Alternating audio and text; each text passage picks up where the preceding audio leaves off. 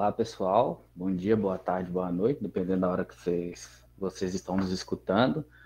É, meu grupo vai estar apresentando o podcast da matéria E D F cento e dezessete, Psicologia do Desenvolvimento da Aprendizagem. É um podcast proposto pela professora Patrícia Cláudia. E a gente vai falar do behaviorismo. O, o grupo vai composto por Manuele, o Lucas e eu, Paulo. Vou estar dando início falando sobre behaviorismo, história. Behaviorismo, como todo mundo sabe, né, é um fluxo de psicologia que se concentra no estudo de leis comuns que determinam o comportamento humano e animal. E a sua origem, é, ele ignora o intrapsíquico para focar no comportamento observável, ou seja, ele prioriza o objetivo sobre o subjetivo, e isso opõe o behaviorismo a abordagens anteriores como psicodinâmica e fenomenológica. De fato, de uma perspectiva comportamental, o que geralmente entendemos como mente ou vida mental é apenas uma abstração do que a psicologia realmente deveria estudar, e os vínculos entre estímulos e re- resposta em determinados contextos.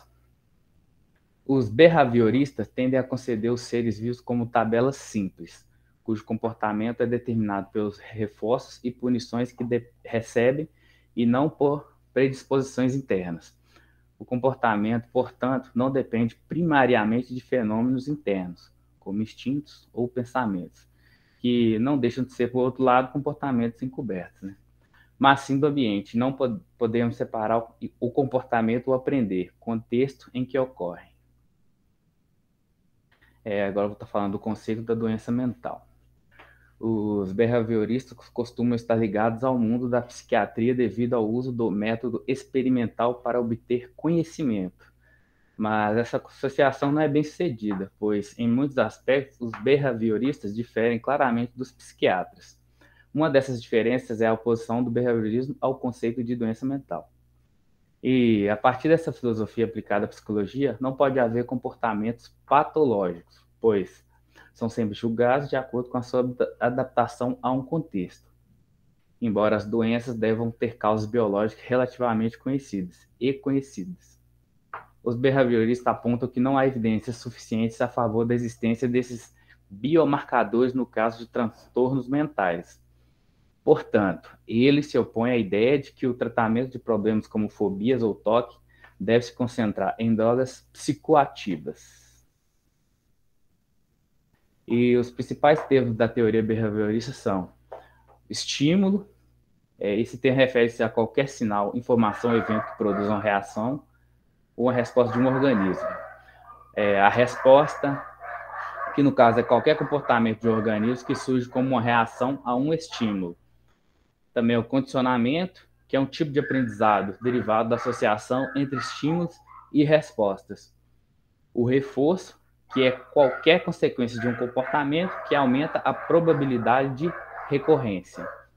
Também a punição, que é um refor- reforço oposto, é a consequência de um comportamento que diminui a probabilidade de reincidência. E eu vou estar dando continuidade, passando a palavra para o Lucas.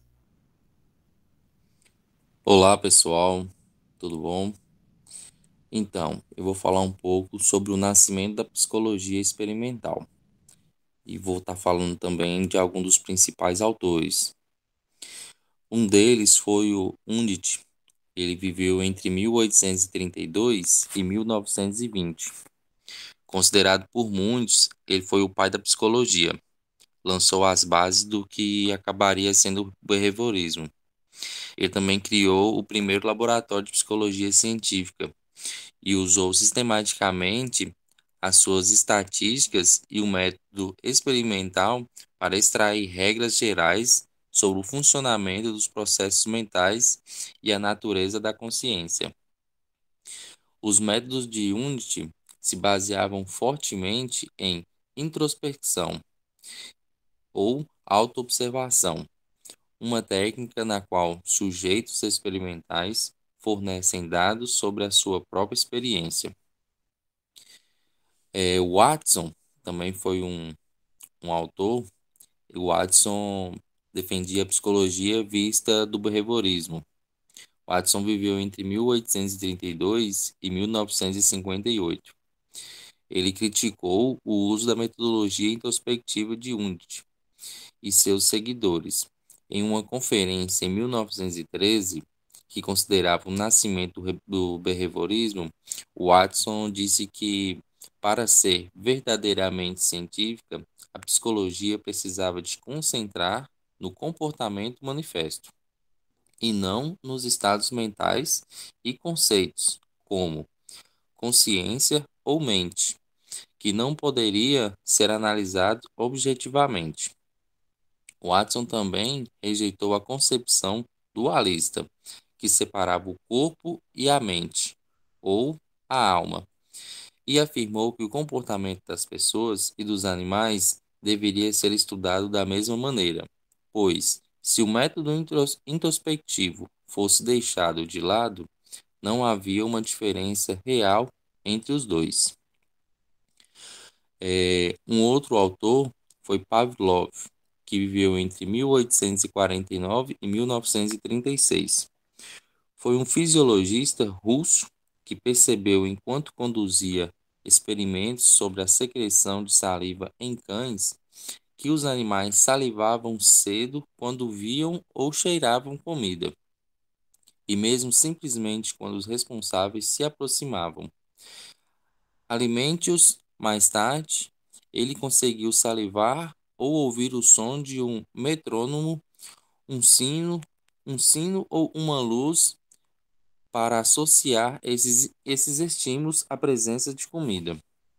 A partir desses estudos, o Pavlov descreveu o condicionamento clássico, um conceito fundamental do behaviorismo, no qual as primeiras intervenções foram desenvolvidas com, base, com bases em técnicas de modificação em comportamento humano. Animais no behaviorismo. Mais um tópico. É, os behavioristas clássicos frequentaram frequentemente empregavam animais em seus estudos. Os animais são considerados equivalentes às pessoas e seus comportamentos e seus princípios de aprendizagem. Extraídos desses estudos são extrapolados, em muitos casos, para seres humanos. Sim, sempre tentando respeitar uma série de pressupostos epistemológicos que justificam essa extrapolação. Não esqueça que sempre as espécies existem muitos aspectos do comportamento que variam. O condicionamento instrumental, os gatos de Torkint. Torkint viveu entre mil oitocentos e setenta e quatro a mil novecentos e quarenta e nove. Contemporou de, de Pavlov, que conduziu várias experiências Em, em animais para estudar o aprendizado. Ele introduziu gatos em caixas de problemas para ver se eles conseguiam escapar deles e como. Nas caixas haviam vários elementos com que os gatos podiam interagir, como um botão ou um, ou um anel, e somente o contato com ele, com um desses objetos, fazia com que a porta da caixa se abrisse. A princípio, os gatos saíram da caixa por tentativa e erro, mas com, a tentativa, com, com tentativas foram repetidas. Eles escaparam cada vez mais facilmente. Agora vai dar continuidade a Emanuele. Dando continuidade ao que o Lucas estava falando, Thorndike formulou a lei do efeito, que afirma que se um comportamento tem um resultado satisfatório, é mais provável que ele se repita e que se o resultado for insatisfatório, essa probabilidade diminui. Posteriormente, ele formularia a lei do exercício, segundo a qual o aprendizado e os hábitos repetidos são reforçados e os que não são repetidos são enfraquecidos. Segundo o condicionamento instrumental, a aprendizagem é uma consequência do fortalecimento ou enfraquecimento da associação entre um comportamento e suas consequências. Isso serviu de base para fazer propostas mais tarde no surgimento do verdadeiro behaviorismo. O behaviorismo radical de Skinner. A proposta de Thorndike foram o antecedente do que conhecemos como condicionamento operante, mas esse paradigma não foi totalmente desenvolvido até o aparecimento das obras de Skinner. Ele introduziu os conceitos de reforço positivo e negativo. É chamado reforço positivo para recompensar um comportamento, dando algo, enquanto reforço negativo consiste na retirada ou na evitação de um evento desagradável. Nos dois casos, a intenção é aumentar a frequência e a intensidade da ocorrência de comportamento específico. Skinner defendeu o behaviorismo radical, que sustenta que todo comportamento é resultado de associações aprendidas entre estímulos e resposta. A abordagem teórica e metodológica desenvolvida por Skinner é conhecida como análise comportamental experimental e tem sido especialmente eficaz na educação de crianças com deficiências intelectuais e de desenvolvimento. A revolução cognitiva. O behaviorismo começou a declinar desde a década de mil novecentos e cinquenta, coincidindo com o surgimento da psicologia cognitiva. O cognitivismo é um modelo teórico que surgiu como reação à ênfase radical do behaviorismo no comportamento manifesto, deixando a cognação de lado. A inclusão progressiva de variáveis intervenientes dos modelos comportamentais favoreceu muito essa mudança de paradigma, conhecida como revolução cognitiva.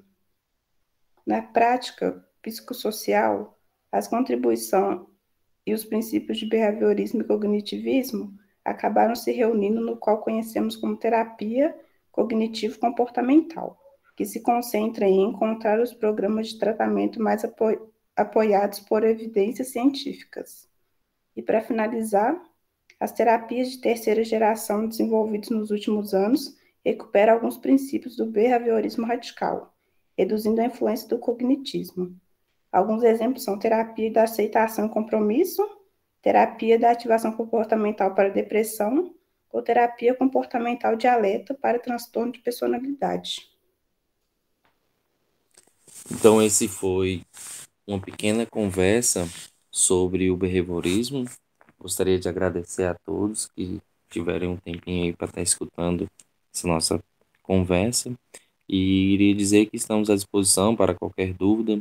Quem quiser conversar um pouco mais sobre o behaviorismo, estaremos sempre à disposição. Muito obrigado a todos. Obrigado, professora, por ter dado essa oportunidade. A gente está trazendo em questão esse trabalho.